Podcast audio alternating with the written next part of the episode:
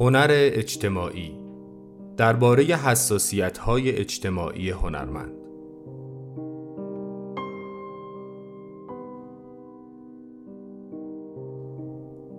مدرس دکتر محمد رضا مریدی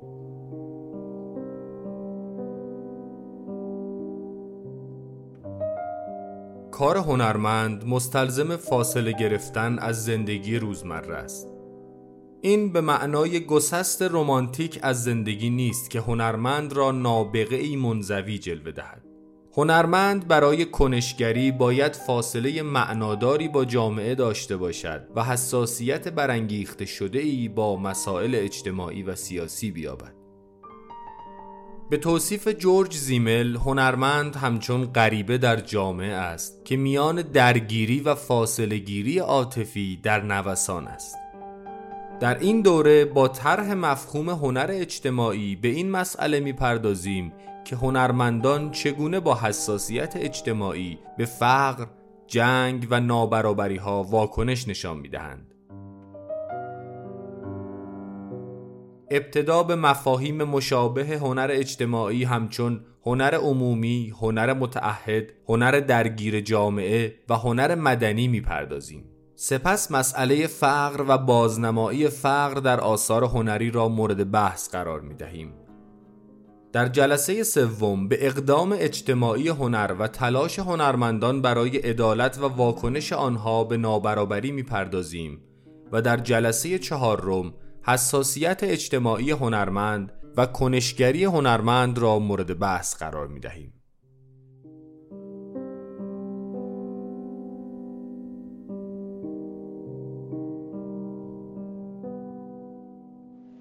همجور که در شرح درس اشاره کرده بودم ما امروز درباره مفهوم این حساس چیزی که می‌تونیم بهش بگیم حساسیت اجتماعی هنرمند رو هم صحبت می‌کنیم ممکنه که برخی از این بحث ها رو من خب در جای دیگری مثلا سرکلاس دانشگاه گفته باشم در جمع دیگری گفته باشم. به ضرورت انسجام بحث دوباره اینجا من بخوام بحث رو یه قدری تکرار کنم کامل کنم که بتونم در این چهار جلسه با یک نظمی که بتونیم بگیم منطقی تر باشه بحثمون رو پیش می‌بریم. اما اتفاقا این که من پیش از این بحث ممکنه که مثلا چه مثلا فرشید سر کلاس بوده این بحث رو یه بخشش براش آشنا باشه. اینو یه فرصت می‌دونم که گفتگوی دوباره دربارهشون این مجال بده که شما هم بیشتر وارد بحث بشید من دوست دارم که در این سه چهار جلسه ای که با هم هستیم خب گفتگویی داشته باشیم. واقعا به این معنی گفتگو باشه تعامل باشه. مخالفتی رو بر بیانگیزد نه؟ اصلا کاری که حرفی که مخالفتی رو بر نینگیزد به چه دردی می‌خوره نه؟ حرفی که پرسشی رو بر نینگیزه آخه به چه دردی می‌خوره نه؟ ما معمولا به طور معمول طرح بحث هنر اجتماعی ما رو به سمت مفاهیمی می‌بره که بر ما یک پیشینه داره. مثلا هنر متحد. مثلا هنرمند مسئول. می‌خوام در این دو جلسه توضیح بدم که چرا منظور من اینها نیست. چرا لازم می‌دونم که مفهوم هنر اجتماعی رو از زیر بار مفهوم مثلا هنر متعهد باید خارج بکنیم. ولی همچنان باید برای چیزی پافشاری بکنیم و اون حساسیت اجتماعی هنر و هنرمنده.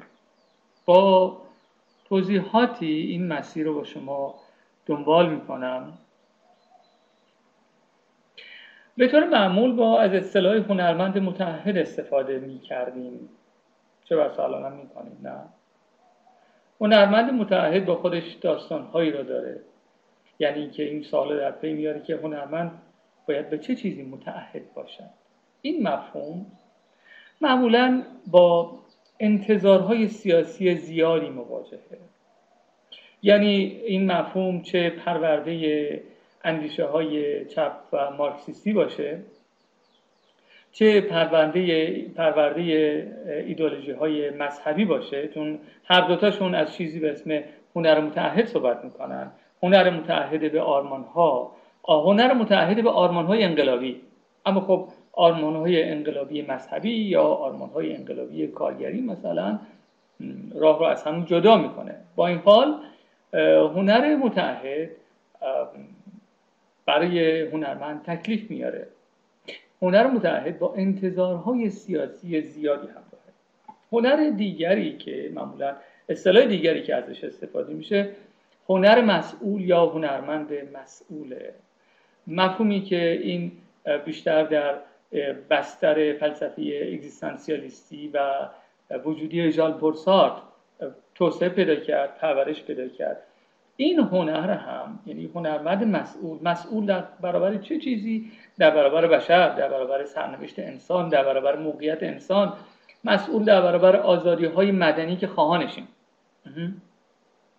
این هنرمند مسئول یا هنر مسئول هم با انتظاری فلسفی و اجتماعی زیادی هم داره. برای همینه که من ترجیح میدم به جایی که بگم هنرمند متحد یا بگم هنرمند مسئول ترجیح میگم ترجیح میدم که بگم هنرمند حساس به مسائل اجتماعی.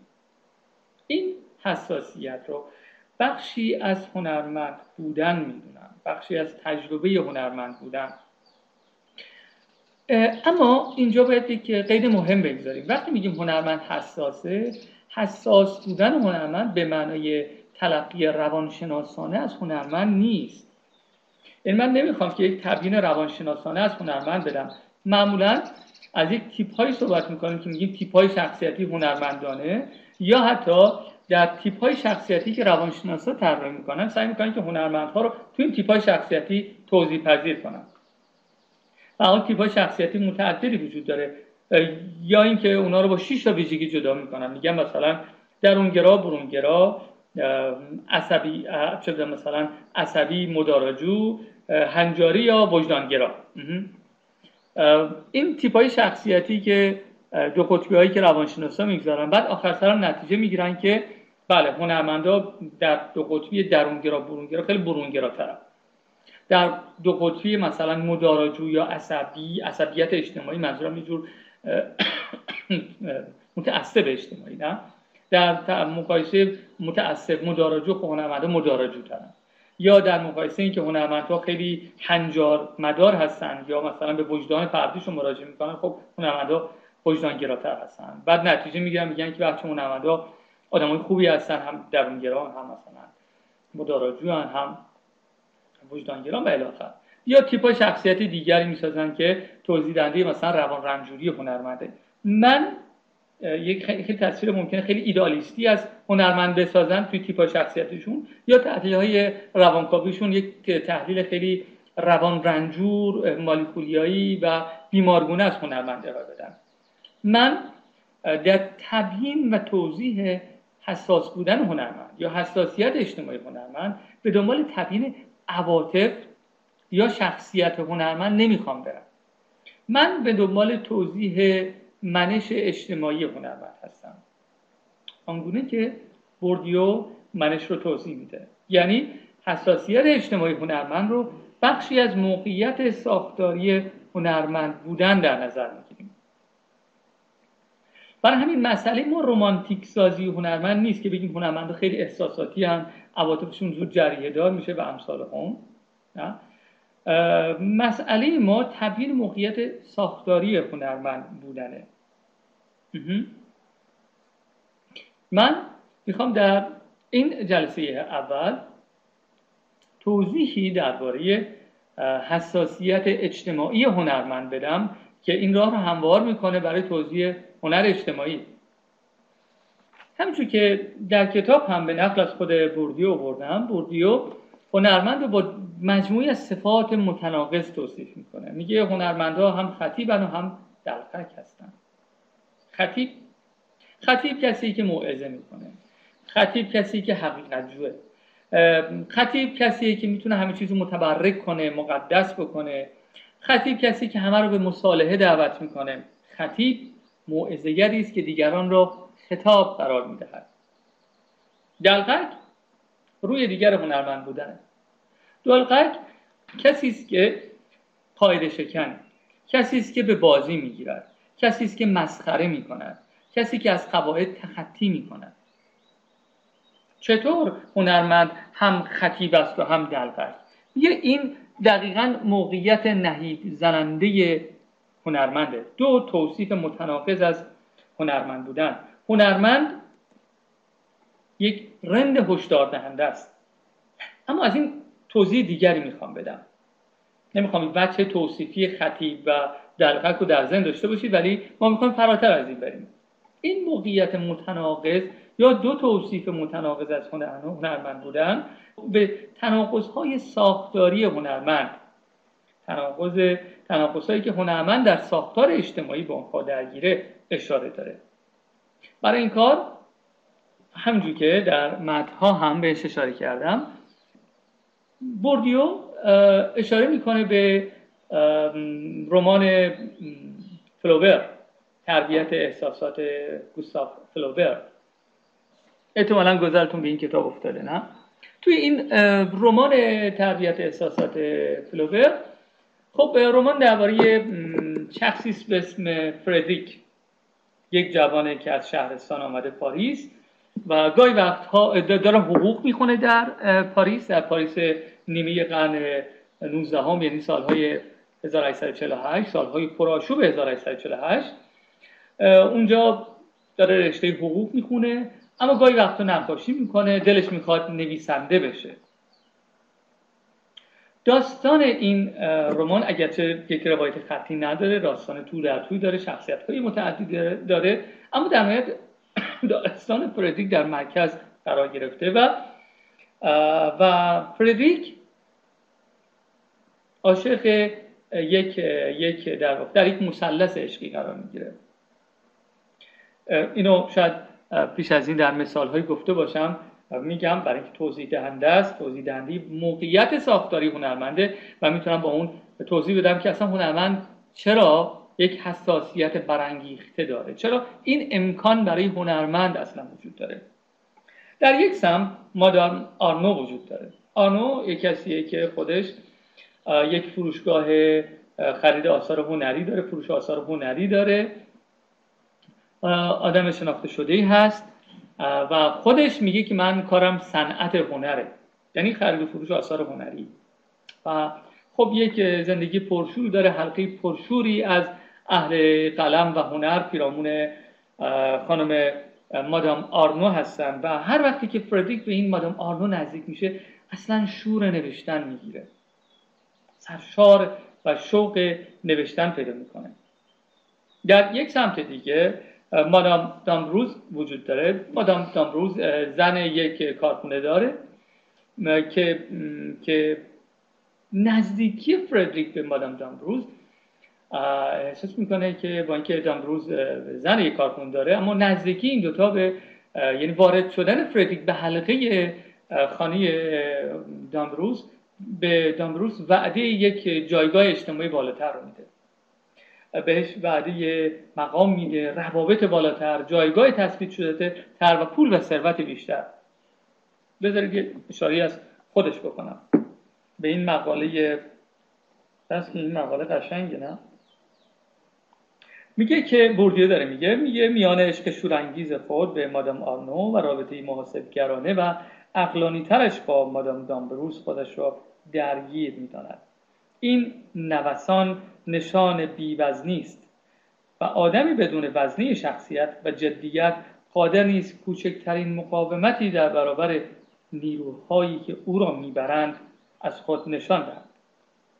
یه جای دیگه میگه هنر و عشق پاک در یک سو و پول و دلبستگی ننگاور از سوی دیگر. این دو جهان متفاوت بود. فردریک می‌تواند دوگانه زندگی کند. زندگی دوگانه که او را قادر می‌سازد تا برای مدتی هر تصمیمی را که در اثر ماندگار یا هر تصمیمی را که اثر ماندگار یا مقید کننده ای دارد به تغییر بیاندازد. این وضعیت سرگردان جهان تجارت و جهان هنر است. گاهی وقتا ترجیح میدم اینجا تو کلاس نقل مستقیمی رو بخونم.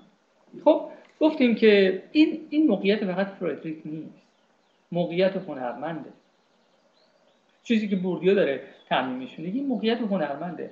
هنرمندها میان دو تا وضعیت سرگردان هستند در یک سمت قدرت و شهرت هنر وجود دارد. یعنی قدرت نفوذ هنرمند بودن و شهرت هنرمند بودن که دست مادام آرنوه. و یک طرف پایگاه بلند مرتبه اجتماعی و جاه طلبی های اجتماعی وجود داره که در حلقه خانم دامبروزه. اما اتفاقی برای فردریک میفته اینه که فردریک بازنده هر دو عشق میشه. و میگه این کلید فهم و شناخت هنرمنده. یعنی فهم بازی باختن رمز هنرمند مدرن بودن است. یا یه جای میگه برندگان باقی بازندگان هستند بذارید اینجا هم دوست دارم نقل قول بخونم. میگه برندگان واقعی بازندگان هستند آنها که پول و افتخار به نصیب می‌برند. آنها که به موفقیت دنیوی دست مییابند یقینا رستگاری خود در جهان فراسو را به خطر میاندازد. قانون این بازی متناقض نما آن است که نفع آدمی ایجاب می کند که از نفع تبری جوید.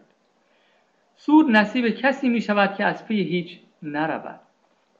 من دارم درباره موقعیت هنرمند صحبت می کنم در ساختار اجتماعی و دارم میگم چرا موقعیت هنرمند در ساختار اجتماعی چنان شکننده و متزلزل است؟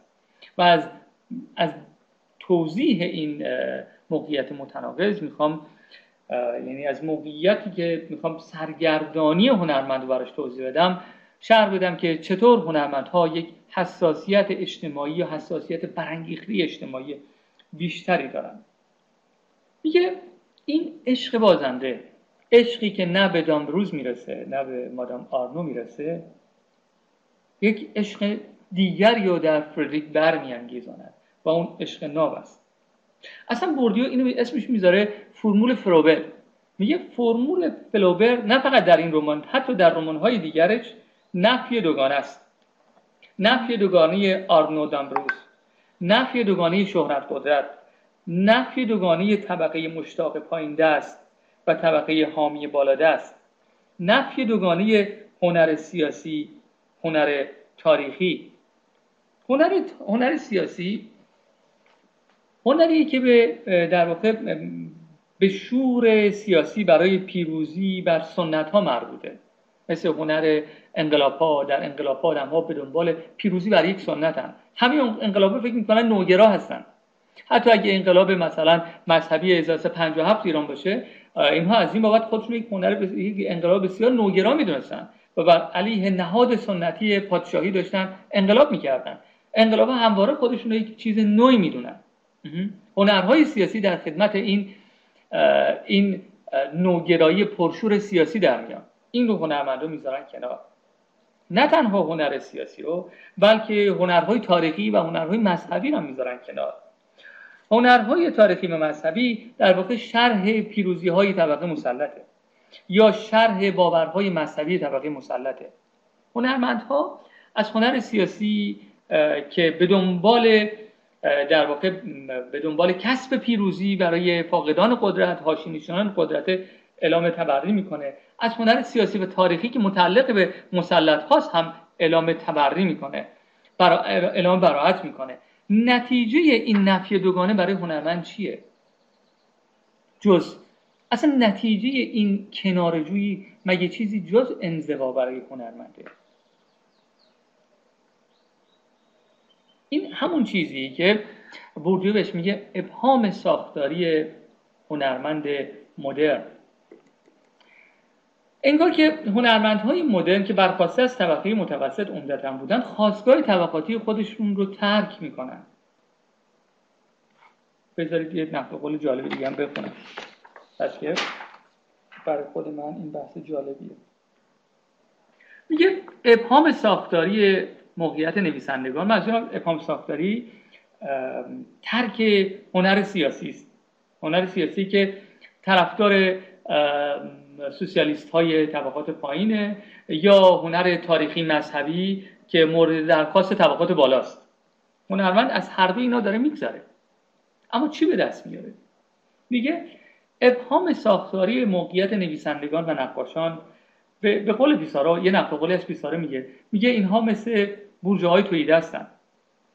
یا یه جای دیگه میشه بهشون میگه ابله های خانواده های بورژوازی یا همسایه های فقیر طبقات بالاده است.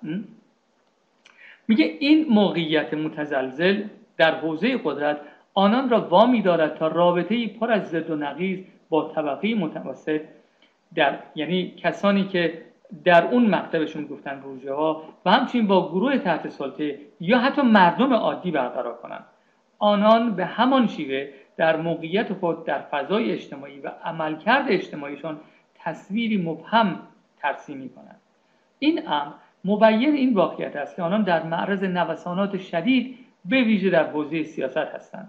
به عنوان مثال هنگامی که چپ به مرکز سفل حوزه سالهای 1848 تبدیل شد حرکت عمومی به سمت هنر اجتماعی آغاز شد و هنرمندها تمایل زیادی پیدا کردن به هنر اجتماعی. و میگه همینجا بود که بودلر به یوتوپیای بچگانی هنر برای هنر میخندید و با خشم از هنر ناب یاد می‌کرد.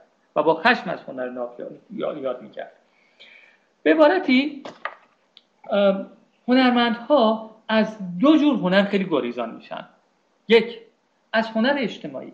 اصلا بردیو میگه سه جور سه تیپ هنر توی همین مقطع که داریم رمان اتفاقا باش دنبال می‌کنیم سه تیپ هنر به وجود میاد.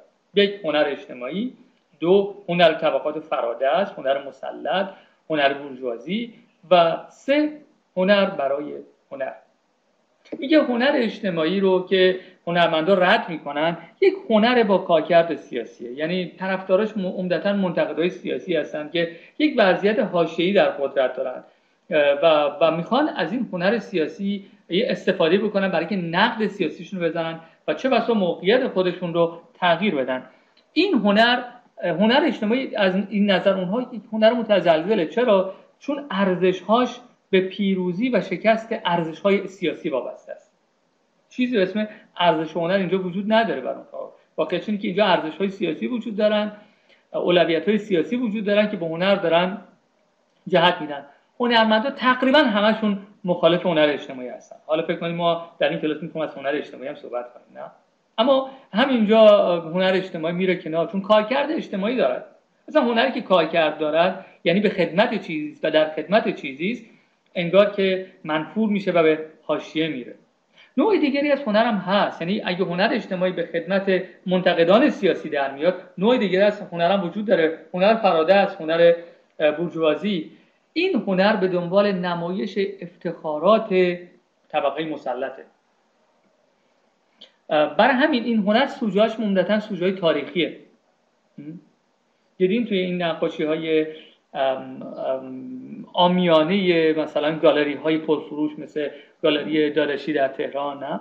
دیدین چقدر سوژه ها سوژه های پر افتخار تاریخی هستن؟ این این نمایشی از افتخار تاریخی با به میل طبقات مسلط و اشرافی در اروپا بود. اگرچه بقایاش همچنان در بازار هنر ایران هم پیدا می در, در حاشیه بازار هنر ایران منظورم گالری های خیابانی مثل گالری دارشیه قاب های پرزرق و برق یعنی بقایای یه جور سبک هنر روکوکویی که هنوزم توی سلیقه اشراف ما که سلیقه های برجسته هم نیستن طبیعی هم هست که برجسته هم نیستن وجود داره. اونها به دنبال تصویرهای تاریخی هستن. اونها حتی به دنبال تصویرهای مذهبی هستن که باورهاشون رو تثبیت می‌کنه. باورهاشون رو انگار تایید می‌کنه. نشون میده اونها اصلا چقدر آدمای باورمندی هستن. شاید آدم های سوسیالیست و انقلابی نباشن شاید آدم های شورشی نباشن ولی آدم های باورمندی هستن. این هنر طبقه مسلطه. و, و تو خودش یه جور هم احساسات رقیقی از رومانتیک رومانتیسم رو داره. اسمش می‌ذاره وردیو به تعمیم به میگه یک هنر بیجان نرم. یک رومانتیسم رقیق هم توی این هنر طبقات بالادست وجود داره. هنرمندها نه هنرهای انتقادی سیاسی سوسیالیستی طرفدار فقرای طبقات پایین رو میپسندن. مثلا می‌کنن ازش دورشن و نه حتی هنری که به دنبال تثبیت اشراف و نظام صلاحیت بالادسته. هر دو اینها رو رد می‌کنن. همینجور که فردریک به, به هر دو عشقش داشت در واقع روی گردان هر دو عشقش بود. هنرمندها یک موضع ویژه برای خودشون انتخاب می‌کنن هنری که ارزشهاش هیچ کارکردی نداره. نه کارکردی برای سوسیالیست های طبقات پایین یا منتقدان قدرت داره و نه کارکردی برای صاحبان قدرت داره. اونها به دنبال هنری هستن که اصلا کارکردی نداشته باشه. ارزش هنر در خود هنر است. همچون عشق ناوی نه یا به قول میگه که میگه مدافعان هنر برای هنر موقعیتی مرکزی اما از حیث ساختاری مبهم را اشغال کردند. موقعیتی که آنان را وامی داشت تا با شدتی مضاعف تضادهایی را احساس کنند که در موقعیت مبهم حوزه تولید فرهنگی و قدرت نهفته است.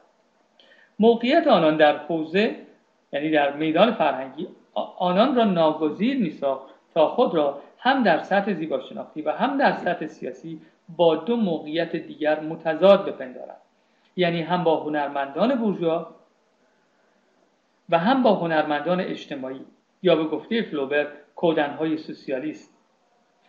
اما نتیجه این رویگردانی از هر دو یعنی هنر طبقات بالادست و هنر طبقات پایین چیه؟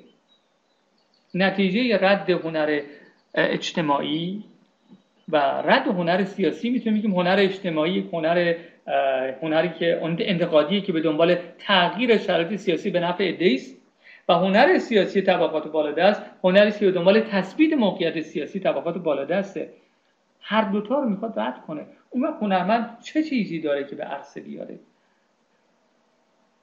داشتم از یک موقعیت ساختاری صحبت می‌کردم که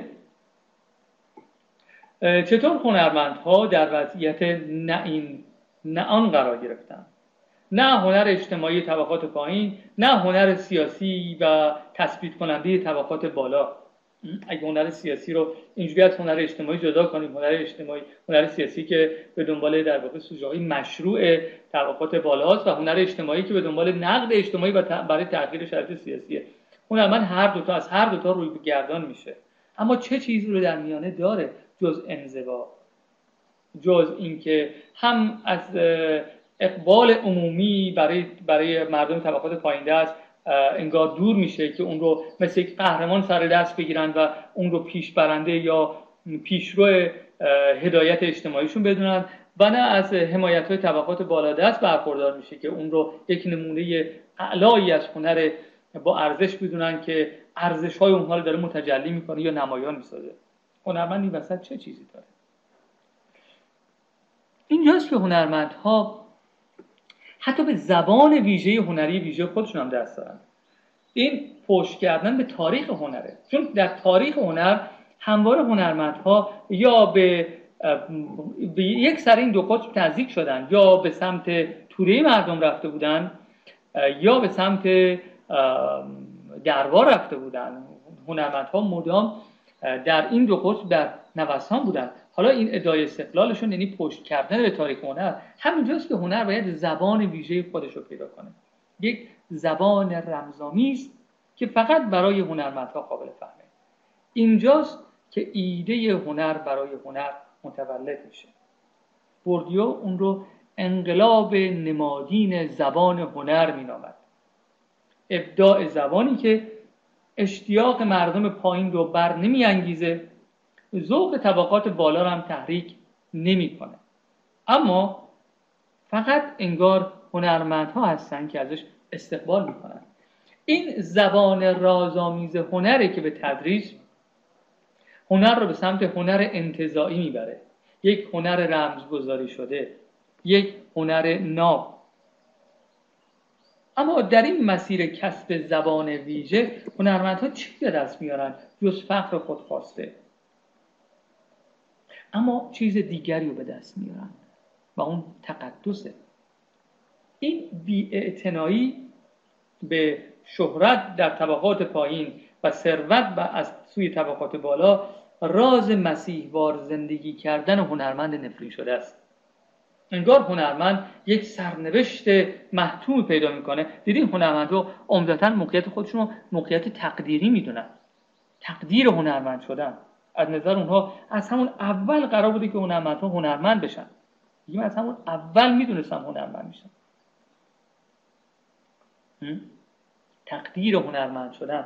این موقعیت مسیحواری به این هنرمند یا یک وضعیت رازآمیزی به هنرمندی میده که رنجور ناراضی اما ساکته. و اون در برابر قطع ناشناسی طبقات بالا و ناآگاهی مردم طبقات پایین تاب میاره. عمدتا اینجوریه دیگه نه؟ هنرمندا عمدتا از این گله دارن که چطور طبقات بالای ما هنر رو نمی‌شناسن. قطع شناس هنر نیستن و طبقات پایین ما ناآگاه نسبت به هنر. این هنرمند رنجور در این قهر اجتماعی داره متولد میشه. یک قهر خودخواسته که با خودش یک فقر خودخواسته رو داره. و این خودخواسته بودن تصویر پرهیزگارانه از هنرمند مدرن میده. اما در این تصویر رنجور اما رنجور ناراضی اما ساکت در این خلع طبقاتی که هنرمندها نه مال طبقات بالا هستن نه مال طبقات پایین در این خلع طبقاتی کسان دیگری هم زندگی می‌کنن. فقط هنرمندها نیستن که در این خلع طبقاتی حاضرن. کسان دیگر هم در این موقعیت یا در این خلع یا در این قهر طبقاتی زندگی می‌کنن. کیا؟ روشنفکرها یک تفاوتی بین روشنفکر و اندیشمند وجود داره. تفاوت یعنی هر اندیشمندی روشنفکر نیست. همچون که هر اکادمیسیانی هر فیلسوفی روشنفکر نمیشه. روشنفکر چیزی داره که هر اندیشمندی نداره و اون فراتر از موقعیت طبقاتی رفتنه. یعنی روشنفکر کسی که می‌تونه فراتر از منافع خودش حتی مواضع طبقاتی خودش رو نقد بکنه. اصلا به موقعیت طبقاتی خودش آگاه بشه و این موقعیت طبقاتی رو ترک بکنه. همینه که روشنفکر رو بی طبقه می‌کنه یا فرا طبقه می‌کنه. و این با متفکر فرق داره. با فیلسوف فرق داره. با دانشمند فرق داره. دانشمند یک فیلسوف ممکنه همچنان در یک جایگاه طبقاتی خودش و از مواضع طبقاتی خودش صحبت کنه. اما روشنفکر کسی که می‌تونه از این وضعیت طبقاتی انگار فراتر بره. برای همینه که در ذهن ما روشنفکر حقیقت جوست. نوع به رسمیت شناختن امتیازات اگه شما الان بی طبقگی رو یک امتیاز بدونید. من دارم از یک خلع صحبت می‌کنم یک خلع طبقاتی که این خلع طبقاتی حداقل در این موقعیتی که دارم از صحبت می‌کنم هنرمند داره فقیرتر می‌کنه. هنرمند داره بی پشتوانه می‌کنه. همچون که روشنفکرها روشنفکرها اغلب از نظر سیاسی بی پناه بودن. روشنفکرهای زیادی کشته شدن. یعنی نه اون حمایت های طبقات مسلط داشتن و نه الزاما طبقات عامی مردم حرفشون رو میفهمیدن. اونها اونها در یک خلای طبقاتی بودن. امتیاز از امتیاز هم صحبت می‌کنیم. اما شما می‌تونه خیلی به جا باشه. اما حداقل نه الان که دارم از صحبت می‌کنم. یا اینکه بگیم چه امتیازی رو برشون داره. توضیح خواهم داد. ادامه عرایزم به این خواهد پرداخت. می‌خوام این رو بگم که الان بین هنرمند و روشنفکر یک قرابت پیش آمد. هر دوتاشون یک موقعیت فرا طبقه انگار دارن. اما یه تفاوت بین هنرمند و روشنفکر هم هست. روشنفکر کسی که کنشگره هنرمند کسی که ناکنشگره. هر دوتاشون یکی با کنشگری و یکی با ناکنشگری به جامعه انتقاد دارن. ناکنشگری هنرمند یعنی بیاعتنایی هنرمند جامعه در خودش یک معنای انتقادی داره. یک جور بیاعتنایی به ارزش های جامعه است. هنرمند با سکوت خودش با بیاعتنایی خودش با روی گرداندن خودش انگار داره این سلسله مراتب ارزشی جامعه رو از اعتبار میندازه. اینجا فوکو بیشتر به ما کمک می‌کنه. میگه این یه جور بیاعتنایی نمادین در خودش مقاومت در برابر سوژه نشدنه. هنرمند انگار به چنگ نمیاد. هنرمند خط فاصله روشنفکر انگار به چنگ سیاست نمیاد. سیاست نمی‌تونه اینو به خدمت خودش بگیره. نا بیکنشگری ناکنشگری به معنی بیعملی نیست. بیعملی اثر ناآگاهیه. ولی ناکنشگری اثر آگاهیه. من من همه اینا رو دارم میگم که می‌خوام یک یک در واقع چیکار دارم می‌کنم. من دارم توضیح میدم که چجوری چیزی به اسم هنر ناب ساخته شد. که هنرمندها در دلبستگی به این هنر ناب از هنر اجتماعی فاصله می‌گیرن و هنر اجتماعی با موضوعات اجتماعی رو بی ارزش می‌دونن. چیزی که میگن والاتر هنر نابه.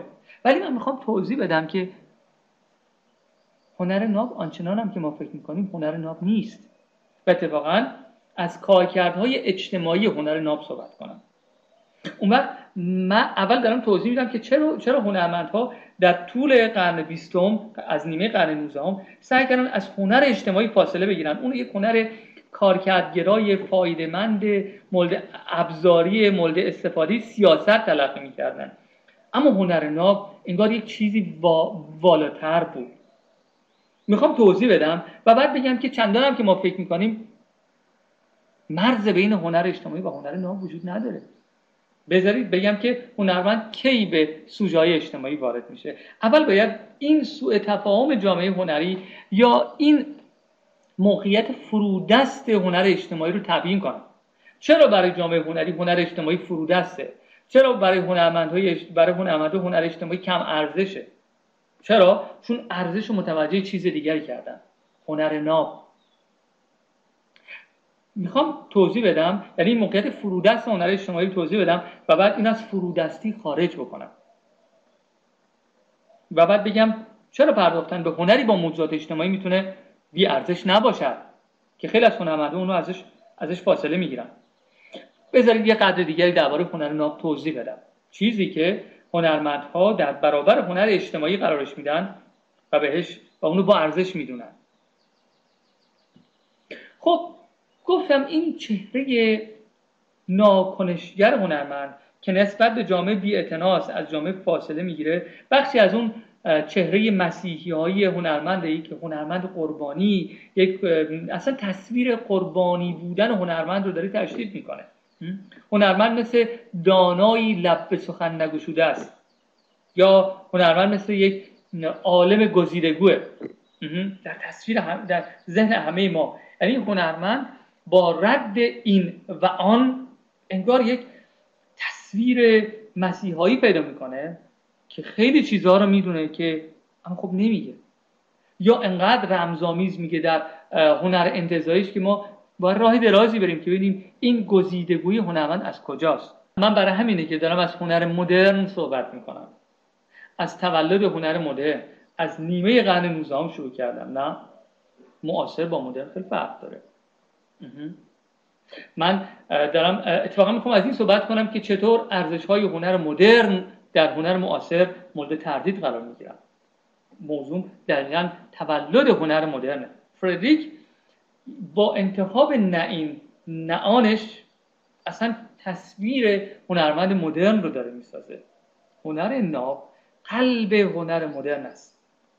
داشتم می‌گفتم که در این خلع طبقاتی دو دسته دو تیپ انگار دارن زندگی می‌کنن. هنرمندها روشنفکرها. هر دوتاشون توی این خلع طبقاتی هن. اما بجز هنرمند و روشنفکر در این خلع طبقاتی گروه سومی هم زندگی می‌کنن. کیا؟ کولی ها بوهمی ها کولی ها نمادی از بیتعلقی هم کلی ها توی شهرها مثل غربتی ها هستن دیگه. ما تو شهر بهشون میگیم غربتی. این اصطلاح غربتی رو تو ذهن داشته باشید. کولی ها با فقرای شهری فرق دارن. کولی ها یک زندگی موازی با ما در شهر دارن. زبان خودشونو دارن مشاغل خودشونو دارن. کولی ها ممکنه که در طول دوران مدرن تبدیل شن به فقرای شهری. ولی همواره کولی ها اصلا مسیر خودشونو داشتن. زندگی خودشون داشتن. موسیقی های خودشون داشتن دلخوشی های خودشون داشتن. نظام هنجاری ویژه خودشون داشتن. کولی ها یک جریان موازی با هنرهای شهری بودن. خیلی وقتا به زندگی شهری ما هم بی‌اعتنا بودن. به عبارت کلی ها انگار توی شهر حجم نمیشن. البته کلی هایی که ترک زندگی کلیوار می‌کنن یک جانشین میشن. مشاغل خدماتی پایین دست شهری رو می‌گیرن. خب در تبدیل میشن به فقرای شهری تبدیل میشن به حاشیه‌نشین های شهری. ولی کلی ها اساسا یک کلونی هایی هستن که بودند که حداقل در اون زمان انگار مقاومت می‌کردن در برابر حذف شدن در در زندگی شهری. به این ترتیب هنرمند انگار در یک طیف قرار می‌گیره یک سرش روشنفکره و اون سرش بوهمی. هنرمند الان همون توصیفی پیدا می‌کنه که بردی اول بهمون گفت خطیب و دلقک خطیب از همون کرکتر روشنفکر هنرمند میاد و دلقک از همین کرکتر کلیوار هنرمند میاد. هنرمند این نقش دوگانه رو داره که هم کلیه هم روشنفکره. چرا با اینا بچه اشتراک پیدا می‌کنه؟ چون دقیقا اینها هم در این خلای طبقاتی هن. در خلای نه این نه آن دارن زندگی می‌کنن. اصلا این چهره دوگانه خطیب دلقک یا چهره دوگانه روشنفکر کلیه که یک استوره برای هنرمند می‌سازه و اون استوره جنونه استوره دیوانه. یعنی استوره هنرمند مقدس یک روی دیگری هم داره و اون استوره هنرمند دیوانه است هنرمند مجنون. استوره جنون هنرمند. ما از این مثال زیاد داریم. خودکشی ونگو روان رنجوری و دیوانگی یا تیمار افسان رفتن آرتور دانتو نامتعارف بودن چه از, از بتوون گرفته تا جان نش تا همینگوی تسلا همین اینها همین ها که نشان دهنده نامتعارف بودن اینهاست قرابت نبوغ و جنون رو داره به ما نشون میده. هنرمند انگار در تقاطع روشنفکر و بوهمی در تقاطع خطیب و دلقک این چهره دوگانه مقدس دیوانه خودش رو می‌سازه. چیزی که ما بهش میگیم تصویر نوابه اما خب این تصویر اشکال زیادی داره. من تا اینجا گفتم که چگونه این تصویر ساخته شد. تصویر رومانتیک هنرمند. ولی خب در توضیح رومانتیسیسم من وارد این مسئله نشدم. از اون در هم می‌تونستیم شواهد زیادی رو ارائه بدیم. اما خواستم بگم که چطور در یک شکاف در یک خلع طبقاتی هنرمند مدرن متولد شد. هنرمند روشنفکر باهمی و اینا به هم گره خوردن و تصویر هنرمند رو ساختن. اما خب این تصویر هنرمند این تصویر افسونگر هنرمند از هنرمند مقدس دیوانه از هنر ناب اشکالای زیادی داره. یه جور در خودش فریب یا پنهانکاری رو داره. اگه ما هنر ناب رو در برابر هنر اجتماعی قرار دادیم و هنری که به دنبال نقد اجتماعی رو در برابر هنر هنرمند فارغ از همین ها قرار دادیم یک دوگانه های کاذب داریم می‌سازیم. گفتیم که هنر ناب چگونه درهای خودش رو به روی مردم بست؟ و یک زبان ویژه یک زبان تخصصی یک زبان فنی رو برای هنر به وجود آورد. اما خب این موقعیت در خلایی که داریم توضیحش میدیم در خلا خیلی خیالیه. چون واقعا در خلا نبود. در طول قرن بیستم این موقعیت در خلا رو من در تقریبا نیمه قرن 19 داشتیم توضیح می‌دادیم نه؟ اما در طول قرن بیستم این وضعیت در خلا چندان هم در خلا باقی نماند. با توسعه طبقه متوسط در طول قرن بیستم و و با متکثر شدن زیر میدان هنر یعنی تأسیس نهادهای هنر تأسیس دانشگاه های هنر چاپ کتاب های تاریخ هنر یک زیر میدانی برای هنر ناب به اصطلاح بوردیو تأسیس شد که هنر ناب درش یک وضعیت گمنام که نه یک وضعیت قهرمانگونه پیدا کرد. اگر هنرمند ناب با این و نه آن هزینه گذافی برای نشهرت نثروت داده بود این بار در طول قرن بیستم با تأسیس نهادهای جدید مدرن هنرمند ناب خودش یک اقتدار تازه پیدا کرد. این هنرمند ناب و این هنر ناب در قلب موزه ها قرار گرفت در قلب تاریخ هنر قرار گرفت در قلب دانشگاه هنر قرار گرفت و همین ها به باز تولید هنر ناب پرداختند و هنرمند ناب به انگار به یک جایگاه رفیعی رسید که حتی با هنر سیاسی هم نمی‌تونست برسه.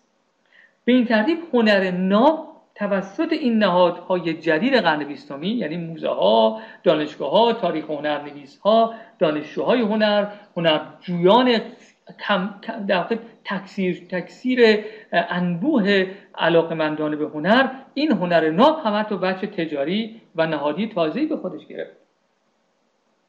نهادهایی که خودشون پاسدار هنر ناب می‌دونستن. به این ترتیب هنرمندها به مسابقه متخصصان هنر ناب شعن یک دانشمند رو خودشون گرفتن. متخصصان هنر ناب کسایی که خودشونو پاسدار ارزش های هنر ناب می‌دونستن نهادهای زیادی تصاحب کردن. متخصصان هنر ناب شدن صاحبان موزه ها شدن متخصصان موزه ها مدرسان هنر. اینا همه خودشونو پاسدار هنر ناب می‌دونن. ولی خب در این پاسداری از هنر ناب بود که موقعیت تثبیت شده پیدا کردن و بچه روشنفکرانه و انتقادی و حتی نشین خودشون از دست دادن. چه حاشیه نشینی اونها دقیقا در مرکز جریان هنر مدرن قرار گرفتن. چطور با پاسداری از ارزش های هنر ناب؟ به این ترتیب ارزش های هنرمندان حاشیه ارزش های محجور هنر ناب در مرکز ارزش های فرهنگی قرن بیستم قرار گرفت و توسط موزه و دانشگاه و جشنواره ها و الاخر تکثیر و تجاری و تثبیت شد.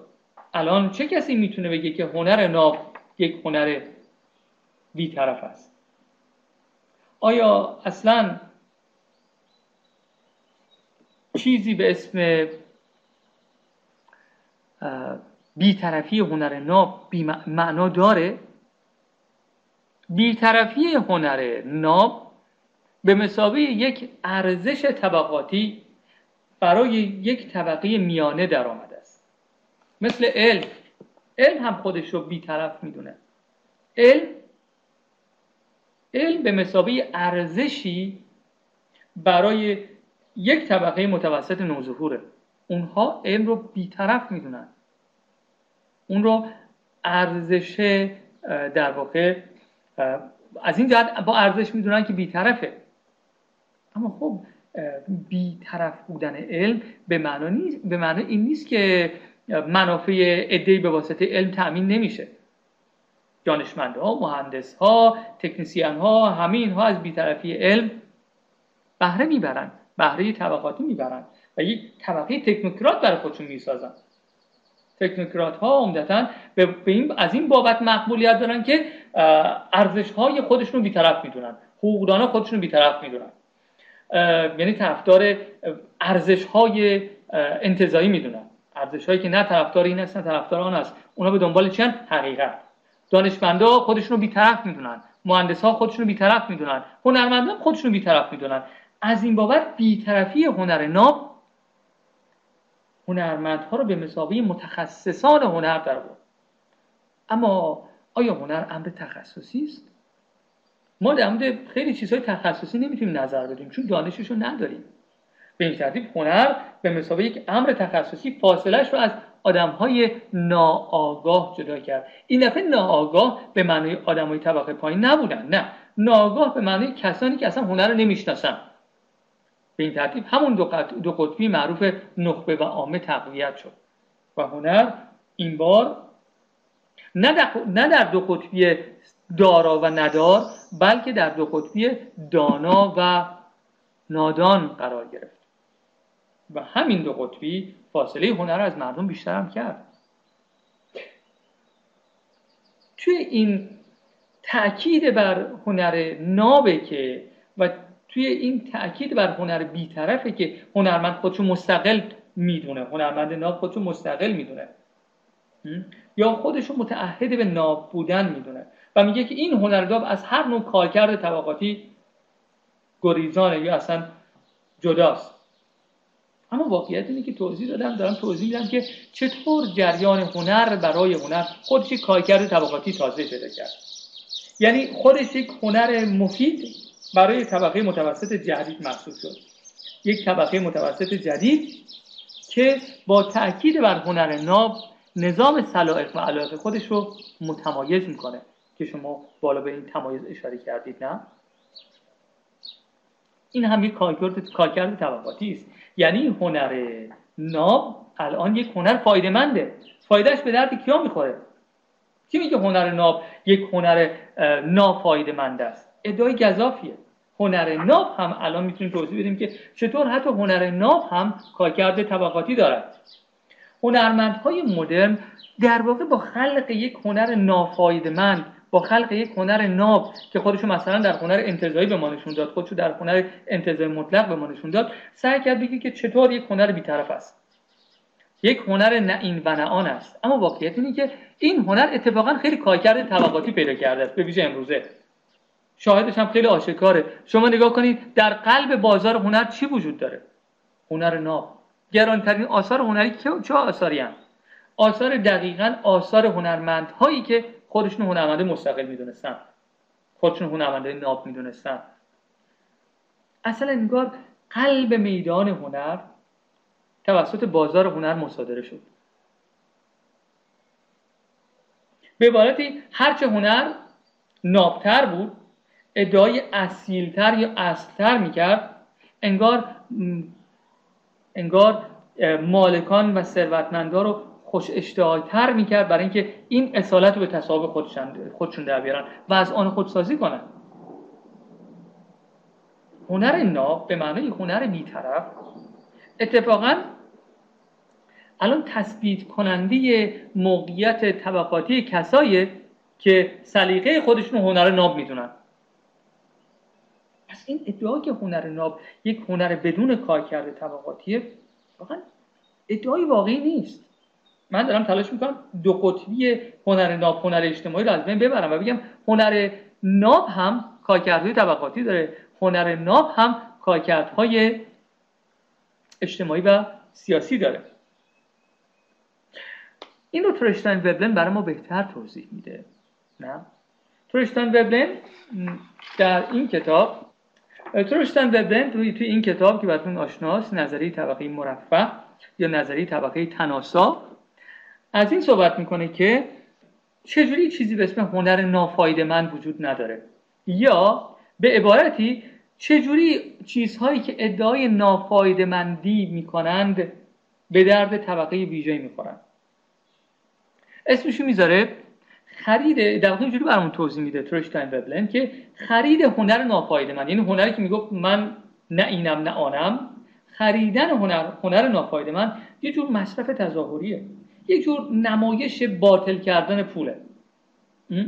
در یه جور اسمش می‌ذاره ضایع کردن پول. ضایع به معنی از بین بردن یا بی‌اعتنایی کردن. بذار خودش اینجوری توضیح میده. میگه که مفهوم ضایع کردن به این منظور دارم به نقل از این کتاب خود وبلن می‌کنم میگه مفهوم ضایع کردن به این منظور به کار نمی که شخص طی آن تلاش طی آن تلاش مال خود را هدر دهد یا از آن بد استفاده کند بلکه به این دلیل ضایع کردن به شما می آید که این مصرف برای زندگی انسان و رفاه کسی که آن را برگزیده است کاری انجام نمی دهد هنر نافایده من همونی که هنرمندا به دنبالش بودند هنر که به, به کار کسی نمیاد نه در خدمت شعارهای سیاسی سوسیالیست های طبقه پایین میاد نه در خدمت شعارهای مذهبی یا ایده های تاریخی طبقه مسلط بالا میاد. این اسم میذاشتن یک هنر نافایده من اما واقعیت اینه که هنر نافایده من هم کارکردهای طبقاتی پیدا می‌کنه. می‌تونه تشخص اجتماعی ایجاد کنه. چطوری؟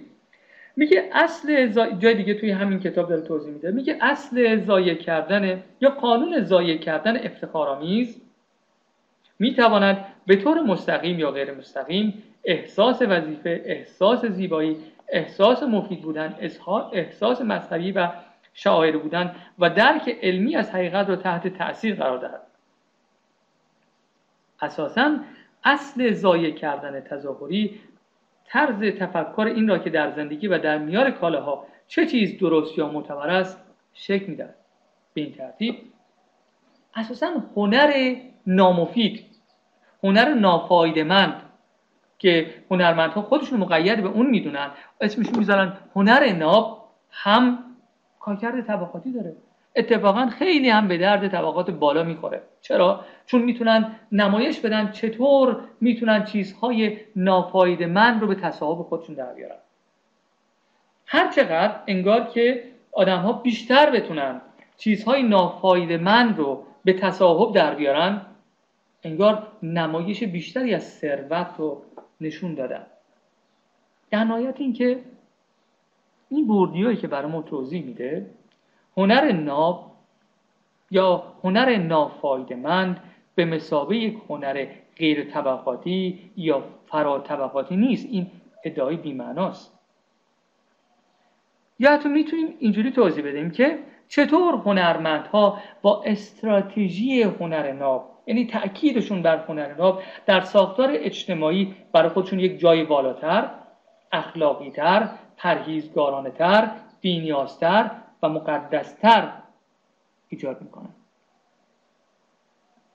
البته که این حرفایی که می‌زنن برای یک هنرمندی که خودشو مقید به هنر ناب می‌دونه چندان جالب نیست. یعنی اصلا جالب نیست.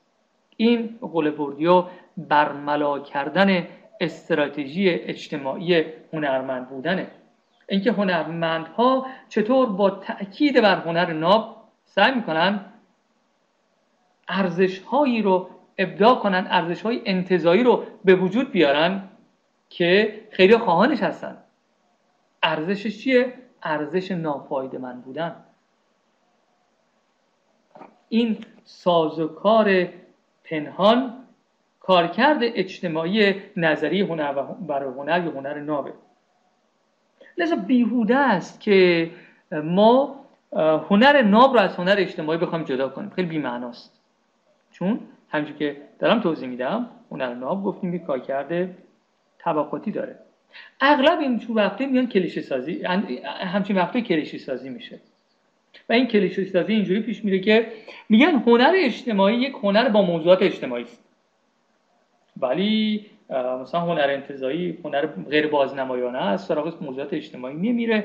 من جلسه بعد توضیح خواهم داد که هنر اجتماعی به معنای یک هنر با سوژه اجتماعی الزاما نیست. توضیح خواهم داد که هنر اجتماعی یک هنر با مواضع اجتماعی است. ممکنه یک هنر یعنی الزاما اینجوری نیست که شما بگید هنر اجتماعی هنری که حتما سوژه اجتماعی داشته باشه. نه. هنر اجتماعی هنریه که کارکردهای اجتماعی داره. ولی اونو به محدوده سوژه های سبکا وارد نمی کنیم بلکه از معنای دیگری صحبت می‌کنیم به اسم مواضع اجتماعی هنر. چیزی فراتر از موضوعات اجتماعی هنر هست. این بحث جلسه بعد مخواهد بود. من چیزی که این جلسه برام خیلی اهمیت داشت و دوست داشتم برش تاکید بکنم اینه که هر وقت ما از هنر اجتماعی صحبت می‌کنیم یک یک نظام ارزشی ناب برای ما تر میشه و از این صحبت میشه که چه معنی میده که شما هنر رو ابزار کنید یا هنر رو طبقاتی کنید یا هنر رو به خدمت مبارزه سیاسی در بیارید؟ هنرمند مستقل است. هنرمند فراتر از طبقه است. هنرمند فراتر از کارکردهای سیاسی است. هنرمند به دنبال چیه؟ هنر ناب. اما من این جلسه تلاش کردم توضیح بدم که به نقل از بوردیو بویژه که هنر ناب هم کارکرد طبقاتی داره. اتفاقا امروز بیش از گذشته این کارکرد طبقاتی هنر ناب آشکار شده. بیش از گذشته بازار از هنر ناب استقبال می‌کنه. یک هنری که جهتگیری نداره. یک هنری که سمت سوی نداره. بله دیگه در واقع توضیح اینکه هنر مستقل هنرمند مستقل در واقع به دنبال یک کمپین هنر خود آینه. چرا میگیم هنر خود آین؟ برای اینکه هنرمندها برای اینکه توضیح بدن هنرشون چقدر نابه کلونی های هنر می‌سازن. مثلا موزه ها کارشون اینه که ارزش های هنری رو چکار کنن؟ باز تولید کنن خود آین کنن. هنری با ارزشی که در موزه هاست. یعنی موزه ها باید تاییدش کنن. موزه ها مقید به چه هنری هن؟ هنرهایی که ارزش ناب دارن. به این ترتیب چرخه ارزشی به وجود میاد بین هنر ناب موزهایی که آن رو باز تولید می‌کنن هنر ناب تاریخ هنری که تایید می‌کنه هنر ناب هنرمندی که داره بی‌اعتنایی می‌کنه به ارزش ها و کارکردهای اجتماعی. به این ترتیب هنر چی میشه؟ خود آین می‌شود. و شما از همین جاست که مثلا از نهادها یا نهادگرایی خود آینی هنر دارید صحبت می‌کنید. خود آین می‌شود یعنی چی؟ یعنی ارزش هنر در خود هنر است. چه هنری با ارزش است؟ هنری که هنرمندان تولید می‌کنن. هنرمندان چه چیزی تولید می‌کنن؟ هنر ناب تولید می‌کنن. هنر ناب چیه؟ هنری که هنرمندان تولید می‌کنن. انگار تعریف هنر چیست؟ در گروه هنر کیسته. هنرمند کیسته. میگیم هنرمند کیست؟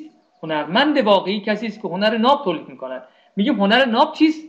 هنر ناب چیزی است که هنرمند ناب تولید می‌کند.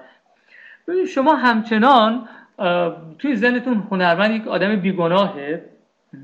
که ارزش های ناب تولید می‌کنه و بعد یه سری دشمن اینا رو دارن تصاحب می‌کنن. یه سری رقیب اینا رو تصاحب می‌کنن.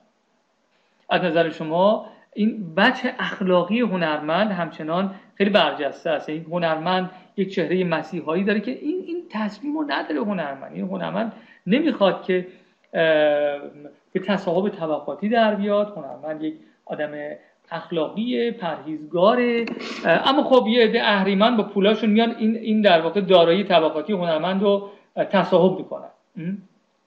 من راست بخواد از این چهره اخلاقی هنرمند صحبت نکردم. همچین چیزی هم راست خیلی نمیپذیرم که یک تصویر اسطوری از هنرمند داشته باشیم بگیم هنرمند داره نه خیلی در انزوای خودش اخلاقی. نه من اینجوری نگفتم. اتفاقا تاکید کردم. گفتم این یک جور استراتژی اجتماعی است که هنرمندها هم هنرمندها برای خودشون یک میدان و یک زیر میدان می‌سازند.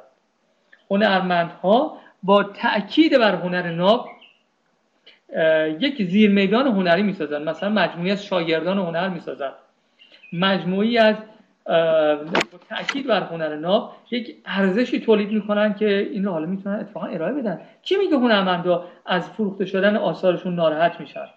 این این تصویر دوگان یعنی مخدوشیه. یعنی شما فکر می‌کنید که هنرمندا از اینکه کاراشون در بازار به فروش میره نگران یا ناراحت میشن؟ نه. اونا برای این کار یک استراتژی دیگری رو در پیش گرفتن. مثلا مثلا گالری ها کارشون همینه.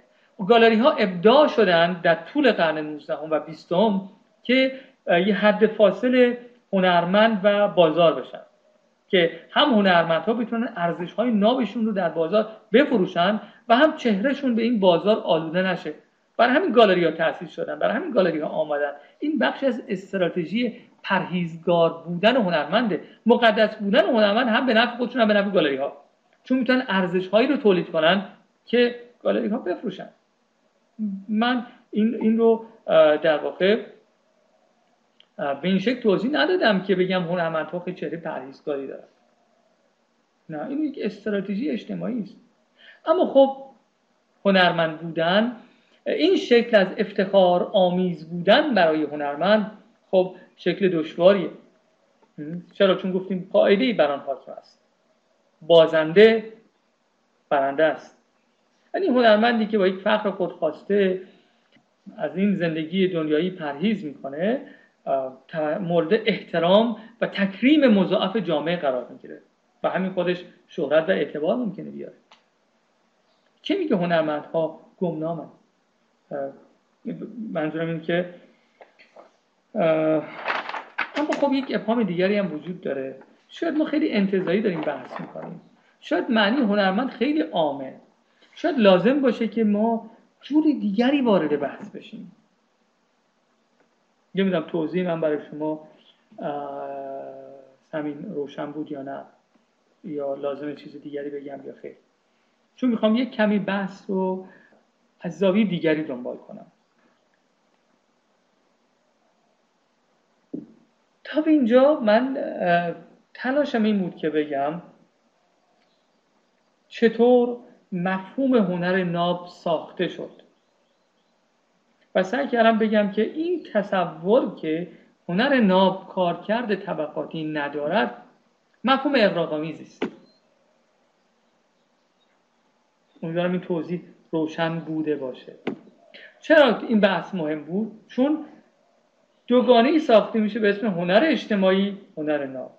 و هنرمندها خودشون رو متعهد به هنر ناب می‌تونن و هنر اجتماعی رو ترک می‌کنن. چرا؟ چون میگن هنر اجتماعی کارکرده اجتماعی داره کارکرده طبقاتی داره. و من تلاش کردم توضیح بدم که هنر ناب هم کارکرده اجتماعی و کارکرده طبقاتی داره. این ترتیب این تمایز هنر ناب و هنر هنر اجتماعی که یک تمایز اقراق‌آمیزه و به این ترتیب با رد این افسانه هنر ناب چیکار کنم؟ راه رو برای هنر اجتماعی باز کنم. راه رو برای طرح هنر اجتماعی باز کنم. اما فقط ما این کار نکردیم. هنرمندان خودشون هم این کار کردن. بدیهیه که خب من یک انتخاب کردم و اون انتخاب من اینی که یک تبیین جامعه شناسانه از مسئله داشته باشم. اما یک انتخاب شخصی هم نیست. بلکه این یک جور انتخاب مرجحه برای من. یعنی من فکر می‌کنم که خیلی از مسائل رو شاید بگم یک ترجیح مرجح رشته هم باشه دیگه نه؟ چون جامعه شناس در برابر روانشناسی گری خیلی مقاومت می‌کنن. یعنی تقلیل پدیده ها به یک امر روانشناختی رو نمیپذیرن نمی در مقاومت می‌کنن. اینکه ما بخوایم هنرمند رو با تیپ شخصیتی توضیح بدیم خیلی تقلیل گرا چون ما فقط درباره فرد هنرمند صحبت می‌کنیم. در حالی که ما درباره موقعیت اجتماعی هنرمند داریم صحبت می‌کنیم. ما برای اینکه فهم اجتماعی یا تبیین اجتماعی داشته باشیم نمی‌تونیم یا نباید موقعیت ها رو تقلیل بدیم به روانشناسیگری همین برای همینه که بوردیو از یک اصطلاح دیگری به استفاده می‌کنه که ترجمه میشه به منش هابیتوس نه. منش در برابر کاراکتر یک راه متفاوتی که بوردیو انتخاب می‌کنه. به این معنا نیست. البته خود مفهوم منش خیلی مفهوم نزدیکی هستش به روانشناسی. یعنی ما تو جامعه شناسی بیش از اون از منش استفاده نمی کردیم بلکه از مفهوم مثلا کنش استفاده می‌کردیم. مثلا ماکس وبر از مفهوم کنش صحبت می‌کنه. میگه کنشگران. و اون رو برای که برای اینکه مثلا از فرد صحبت نکنه از کنشگر صحبت می‌کنه. یا مثلا توی ادبیات های دیگه بله از عاملیت صحبت میشه برای اینکه از فرد صحبت نشه. اما بوردیو شاید هم یه جور ابداع دیگه نه؟ از مفهوم منش استفاده می‌کنه. مفهوم منش در مقایسه با کنشگر و در مقایسه با عاملی، عاملیت خیلی مفهوم نزدیکتری به روانشناسی هست. ولی خب این تبیین یعنی یعنی می‌خوام بگم که در مفهوم منش برای توضیح یک فرد اجتماعی خیلی به روانشناسی اتفاقا نزدیکتره تو مفهوم کنشگر تو مفهوم عاملیت. و اینکه اما خب بر تمایزش تاکید می‌کنه. یعنی این منش رو تقلید نمیده به فرد بلکه توضیح میده که این منش چگونه در میدانها ساخته می‌شوند و بعد اون دوگانه معروف منش و میدانش رو می‌سازه. اگه شما از چیز به اسم منش هنرمند دارید صحبت می‌کنید این منش هنرمند چجوری ساخته میشه؟ میگه منش هنرمند هنرمند چی الان؟ منش هنرمند هنرمند کسی که از ارزش های ناب صحبت می‌کنه. خب حالا باید صحبت کنیم که این ارزش های نام از کجا آمدن چجوری ساخته شدن؟ بعد خودش اسمش می‌ذاره نظری تکوین اجتماعی دیگه نه؟ در توضیح تکوین اجتماعیش به ما میگه که اصلا چجوری شد که یه عده آمدن از یک چیز انتظایی صحبت کردن به اسم ارزش های ناب بعد خودشون متعهد به اون دونستن بعد حلقه های هنرمندان ساختن و تو این حلقه ها منش ها یا رفتارهایی رو به رسمیت شناختن و ارزش دونستن. مثل مخاطب پرهیزی بازار پرهیزی هنرمندان اینا همه میگن ما برای خودمون کار می‌کنیم کاری به مخاطب نداریم. یا میگن ما برای خودمون کار می‌کنیم کاری به بازار نداریم. اینا ارزش های ناب میدان هنره. منش توی این میدان معنا پیدا می‌کنه. به این ترتیب بوردیو اتفاقا با اصطلاح منشش ما خیلی به روانشناسی نزدیک می‌کنه. ولی نه روانشناسی به معنی کرکترها یا ویژگی شخصیتی بلکه مجموعی از رفتارهایی که انگار در یک میدان مشروعن مقبولن و ما تو اون میدان اینجوری رفتار می‌کنیم. خارج از این میدان جوری دیگه رفتار می‌کنیم. اما اتفاقا نمی‌خوام از توصیف های فردی پرهیز کنم استفاده می‌کنم ولی مبنای کارمون روانشناسانه خب طبیعتا نیستش. داشتم می‌گفتم اگه اجازه بدیم من در ادامه عرایزم. داشتم توضیح می‌دادم که هنرمندها هم همینجور که می‌دونید بعد از سالهای 1960 بعد از سالهای 1970 شروع کردم به رد ارزش های هنر ناب. اصلا اینجوری نبود که هنرمندها تا به الان هم پایدار یا پایبند به ارزش های هنر ناب باشن. زودتر از خود جامعه ها شاید خود هنرمندها بودن که بر علیه ارزش های هنر ناب شورش کردن و گفتن که اینجوری نیست که فکر کنید ناکنشگری هنرمند یعنی خیلی کنش انتقادیه. نه. ناکنشگری هنرمند و سکوت هنرمند مثل همراه شدن با باورهای مسلطه. این ترتیب در سالهای 1960 1970 هنرمندان شروع کردن به فاصله گرفتن از نهادهای هنر مدرن یعنی فاصله گرفتن از موزه ها فاصله گرفتن از گالری ها. اصلا برای همین رفتن هنر محیطی ساختن برای همین رفتن بادی آرت ساختن پرفورمنس ساختن برای همین رفتن هنرمندهای هنرهای بزرگ خلق کردن. هنرهایی که اصلا تو موزه جا نمیشه. برای همین رفتن هنرهای میرا خلق کردن که نمی‌شد خریدشون چون میرا بودن. این هنرها همه واکنشی بود به ارزش های هنر ناب البته برای اینکه معتقد بودن این ارزش های هنر ناب توسط طبقات مسلط مصادره شده. همون دقیقی که الان شما داشتید نه؟ هنر ناب یک سبک نیست الزاما نه؟ یک هنر ناب این نیست که مثلا هنر انتظایی باشد. اصلا اینکه ما اینا رو تقلید بدیم به سبک بگیم هنر اجتماعی هنری که موضوعات اجتماعی دارد هنر ناب هم هنریه که مثلا هنر انتظایی باشد. این این تناظر تناظر مبهمیه.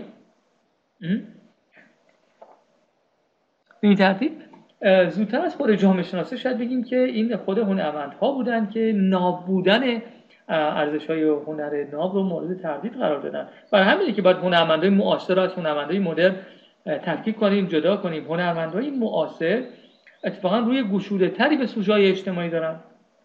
روی بازتری به هنر اجتماعی دارن. برای هنرمندهای معاصر هنر اجتماعی یک تابو نیست که نشود سراغ آن رفت و پرداختن به هنر اجتماعی به معنای خارج شدن از میدان هنر ناب باشه. و یه بهش میگن که دیگه هنر ابزار ساختن. هنرمند معاصر به این به این ایده ها بی شدن. و اینه که راه رو برای ما باز می‌کنه که تو این کلاس از چیستی هنر اجتماعی بیشتر صحبت کنیم.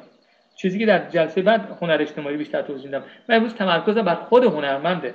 چیزی که اسمش گذاشتم حساسیت اجتماعی هنرمند. اما حالا فرشی تو که برگشتی به اول بحث می‌تونیم برگردیم اول بحث و اصلا قضیه جور دیگری هم ببینیم جور دیگری هم دنبال بکنیم. این تصور که گفتیم هنرمند خودش رو فرا طبقاتی بدونه یا اینکه هنرمند خودش رو بی طبقه بدونه ناقصه. اما یه توصیف از هنرمند می‌تونیم خیلی خوب بپذیریم. شاید شاید شاید توضیحی که زیمل برای ما میده توضیح دقیقتر یا جاندارتری از هنرمند باشه. میگه هنرمند هنرمند زیمل همچون که بعضیتون بیشتر آشنا هستید یک مقاله داره به اسم غریبه یا بیگانه. اونجا توضیح میده که بیگانه در جامعه اصلا چه کارکرد اجتماعی داره اصلا چه خوبیایی داره چه بدیهایی داره. این توضیح تاریخی حتی میده. مثلا میگه مثلا بعضی اقوام مثل یهودیا نیست. تو تاریخ همیشه غریبه بودن بیگانه بودن. یعنی تو حاشیه جوامع زندگی می‌کردن. نه که حاشیه مکانی ها نه. یعنی که توی اکثریت همواره اون اقلیت بودن. البته این نقطه قوتشون بود. چون یک شبکه تجاری ساختن این اقلیت ها در کشورهای مختلف که این شبکه تجاری یهودی ها هنوز هم قدرتمندترین در جهانه. چرا چون برای حفظ این اقلیت خودشون در جوامع اکثریتی به های مقید به هم داشتن. یعنی با خودشون تجارت می‌کردن. و این تجارت با خودشون باعث شده که چه مثلا یهودی ها تو ایران و چه توی سوریه و توی آلمان و توی آمریکا و الاخر همه با هم یک, شبکه تجاری عجیب و غریب بسازن. رمز موفقیت اقتصادی یهودی هم همیشه همین بوده. منظوری که یک توضیح تاریخی میده از این که غریبه ها کیا هستن؟ اقلیت های یک جامعه. ولی این رو یک موقعیت ممتاز می‌دونه. البته خطرناک هم می‌دونه این که غریبه ها خیلی مورد ممکنه که بهشون با بدگمانی نگاه ترد بشن دیده نشن. ولی یک امتیاز رو در خودش داره. امتیاز خیلی مهمی که زیمل بهش اشاره می‌کنه هم توی بودلر نمیشه بودلر هست. میگه که غریبه هنرمند غریبه جامعه است. یعنی که عضوی از جامعه است ولی غرق شده در جامعه نیست. بخشی از جامعه است اما مثل بقیه نیست. اون همواره مثل یک مسافره مسافر می مسافر که وارد یک شهر میشه همیشه اینجوری که مسافر چیزهایی می‌بینه که خیلی ها نمی‌بینن. یک تازه وارد به یک جمع به چیزهایی دقت می‌کنه که ممکن افراد اون جمع دقت نکنن. یک غریبه همیشه جوری جامعه رو می‌بینه که انگار مردم اون جامعه خودشون حواسشون نیست. ولی غریبه یک معنای دور و نزدیک داره. یعنی نه خیلی دوره نه خیلی نزدیک. نه خیلی دوره که جامعه رو نشناسه نه خیلی نزدیک در جامعه غرق بشه. اینو کوزر لویس کوزر جامعه شناسی داره در توضیح مقاله بیگانی بودلر برای توضیح میده. بیگانی زیمل داره توضیح میده. نه؟ میگه بیگانه به دلیل تعلق ناقص به گروه می‌تواند به سطحی از بیطرفی دست یابد. حتی می‌تواند با کمترین تعصب گروهی با این گرایش برخورد کند. غریبی می‌تواند چیزی را ببیند که خودی نمی‌تواند ببیند. و و بیگانه به تعهداتی که می‌تواند او را در درک فهم و ارزیابی موقعیت دچار پیش داوری سازد وابسته نیست. به همین دلیل میانجوی خوبی برای تبادل کالاها و عواطف است. هنرمندها همچون بیگانه ای در جامعه هستند. نه آنقدر دور و نه آنقدر نزدیک بلکه فاصله معناداری با جامعه دارند که می توانند چیزها رو، چیزهایی را ببینند که دیگران نمی توانند ببینند. این تیکه اولش توضیح لویس کوزر جامعه شناس شناخته شده ای هست بود از مقاله زیمل. واقعا همینه. هنرمندها مثل غریبه های جامعه مثل بیگانه های جامعه. و اونها این بیگانه یا غریبه بودنشون به ما اتفاقا نشون میدن. نه؟ چطوری؟ یعنی هنرمندها یک فاصله معناداری از دیگران دارن. چطور این فاصله معنادارشون رو در تیپ ظاهر و لباسشون هم میشه دید. مثلا هنرمندها قیافاشون هم فرق داره. تفاوته تمایز به ما یادآور میشن. بخشی از ما هستن ولی متفاوت از ما هستن. و این متفاوت بودن به ما یادآوری می‌کنن. با موهای متفاوت با های متفاوت با لباس های متفاوت. اونها ممکنه که چیزهایی رو در پوشش ابداع کنن که همه همه دنبال نمی‌کنن. چون فقط اونها این کار می‌کنن. خواننده ها نوازنده ها بازیگرا. شما می‌بینید که اونها یک قدری متفاوتن و این قدری متفاوت بودن رو به مسابقه یک امتیاز به ما یادآوری می‌کنن. چون همواره با این قدری متفاوت بودن به ما یادآوری می‌کنن که اونها غرق در این جامعه نیستن. یا هرچی برای شما هنجاره برای ما الزاما برای جامعه هنری الزاما هنجار نیست. برای همینه که ما می‌تونیم از تیپ هنرمند صحبت کنیم. یک تیپ اجتماعی. نیست؟ یک تیپ اجتماعی که می‌تونه خیلی سریع تبدیل شه به کلیشه. تیپ های اجتماعی قابلیتی دارن که کلیشه بشن. ما از تیپ اجتماعی هنرمند می‌تونیم صحبت کنیم. اما این موقعیت غریبه است که هنرمند رو می‌کنه قهرمان زندگی مدرن. اینو بودلر میگه نه؟ بذارید از مایک فدرسون یک نقل قولی داشته باشم. آه نه خود اتفاقا همتون این کتاب دیدین نه؟ احتمالا خیلی بشناسید مارشال برمن نه؟ باشه برای من خیلی توضیح جالب و جذابی از بودلر داره. من با اینکه خب مقاله بودلر رو می‌خونیم اما این توضیح رو و این انتخاب برمن از بودلر رو خیلی میپسندم. بودلر توضیح میده که هنرمند مدرن قهرمان زندگی مدرنه چرا؟ چون هم به ارزش های جان مدرن آگاه هم از اونها دوره. این یک یک موقعیت قهرمان گونه به هنرمند مدرن میده. حتی یه جایی هم به, به, به شوخی جدی داره میگه نه؟ میگه برای خلق تصاویر حماسی هیچ کمبودی به لحاظ مزامین یا رنگها وجود ندارد. آن نقاش حقیقی که ما در جستجوی او هستیم کسی است که بتواند از دل زندگی امروزی خصلت حماسی آن را بیرون کشد و این اصلا در ما برانگیزد که ما آدمیان مدرن با کراوات ها و چکمه های چرمیمان چقدر با شکوه و شاعرانه باشد که سال بعد جویندگان حقیقی هنر وجد و شعف فوقالعادهای نهفته در ستایش از ظهور امر نو رو برایمان به ارمغان آورند. این کار کی انجام میده؟ هنرمند. اصلا هنرمنده که می‌تونه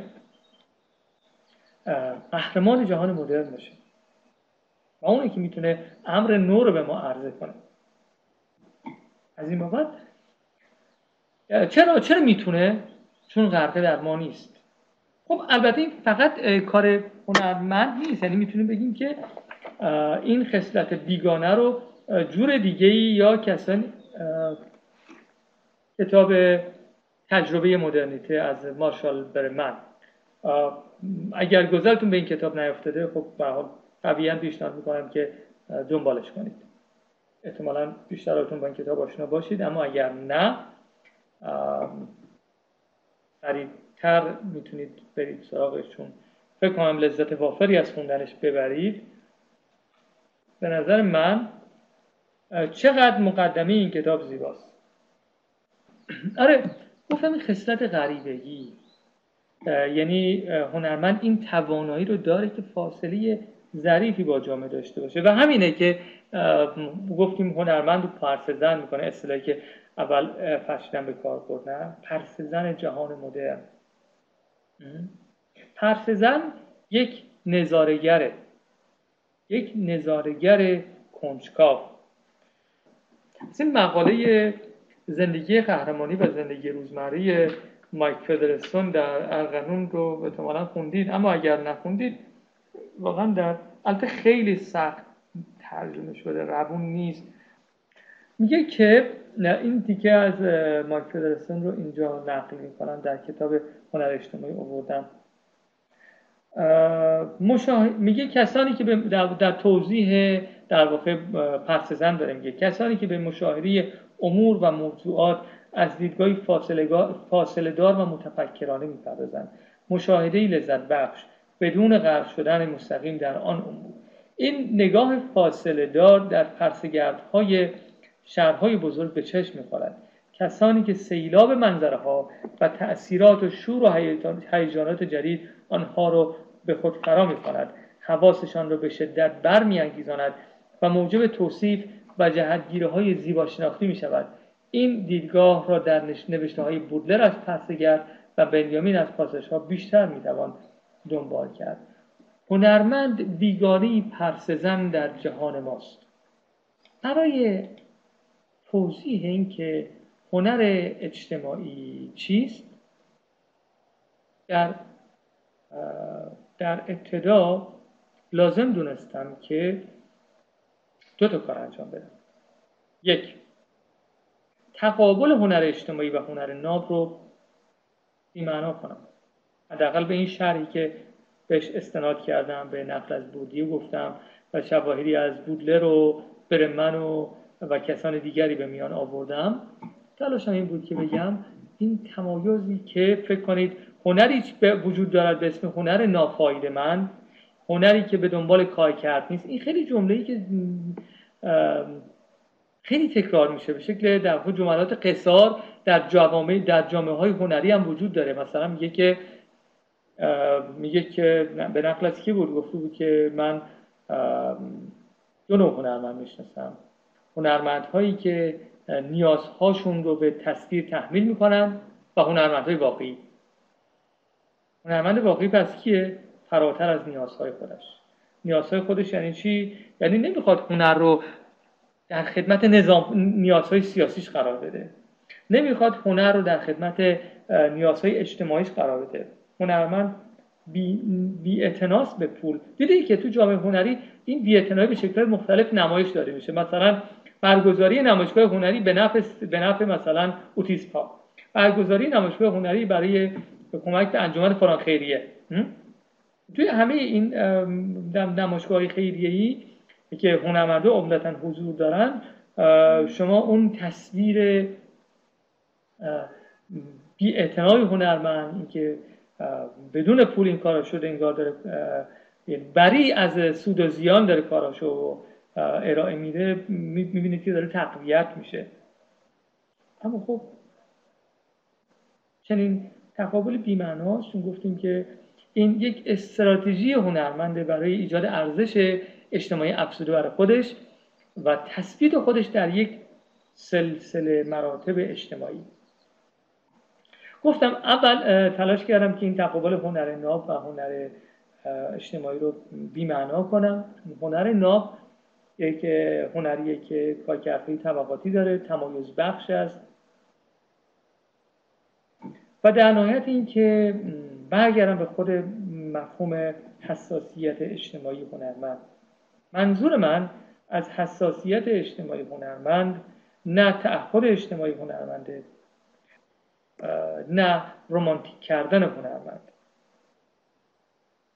بلکه می‌خوام در واقع داشتم توضیح می‌دادم که چطور هنرمند به مسابقه یک غریبه این امکان رو داره که یک حساسیت برانگیخته داشته باشه. خیلی از ماها در یک گوتوری اجتماعی هستیم. جلسی و قادر نیستیم این حساسیت برانگیخته رو تجربه کنیم. این موقعیت بیگانه هنرمنده که اون امکان رو بهش میده. من خیلی تلاش کردم مفهوم هنرمند بی طبقه رو نقد کنم و بگم همچین چیزی وجود نداره. هنرمند فرا طبقاتی یا بی طبقه نداریم. ولی توصیف از این را در این کلاس اتفاقا پذیرفتیم دنبال می‌کنیم. یعنی هنرمند به مسابقه بیگانه یا غریبه پرسگرده در جامعه رو بارها بهش استناد خواهیم کرد. اینو گفتم که انشاءالله جلسه بعد برم سراغ خود مفهوم هنر اجتماعی و بگم منظورم از هنر اجتماعی چیست؟ چرا در کتاب هنر اجتماعی مثلا اسم کتاب نذاشتم هنر سیاسی. چرا اسم کتاب نذاشتم مثلا هنر متعهد. جلسه بعد توضیح خواهیم داد که این هنر اجتماعی چه دایره معنایی داره. منظورمون چه چیزهایی هست منظورمون چه چیزهایی نیست. هنر اجتماعی کجا به یک هنر سیاسی پروپاگاندا تبدیل میشه و کجا به یک هنر سیاسی انتقادی تبدیل میشه. ما از اینکه از کارکردهای اجتماعی هنر صحبت کنیم نه تنها پرهیزی نداریم بلکه اون رو دنبال خواهیم کرد. تفکیک هنر به هنر مفید و هنر نامفید یک تفکیک تصنعی یا در واقع بازدارنده است. اینها خیلی از این دو قطبی ها اساسا ما امروزه ازش عبور می‌کنیم چون دو قطبی ها مانع از شناخت دقیق مسئله میشن. همجور که ما امروزه سعی می‌کنیم از دو قطبی های خیلی قویتری به اسم خود و دیگری عبور کنیم که مداراجوتر باشیم. از دو قطبی شرق و غرب عبور کنیم از دو قطبی زن و مرد عبور کنیم. از بسیاری دو قطبی ها سعی می‌کنیم که عبور بکنیم که بتونیم به شناخت بیشتری از وضعیت برسیم. به این ترتیب در این کلاس هم از دو قطبی هایی مثل هنر ناب هنر اجتماعی عبور خواهیم کرد. تا بتونیم یا هنر فایده من نافایده من عبور خواهیم کرد. چنین چیزی اصلا بیمعناست از نظر ما و از همیت هنر اجتماعی بیشتر بحث خواهیم کرد.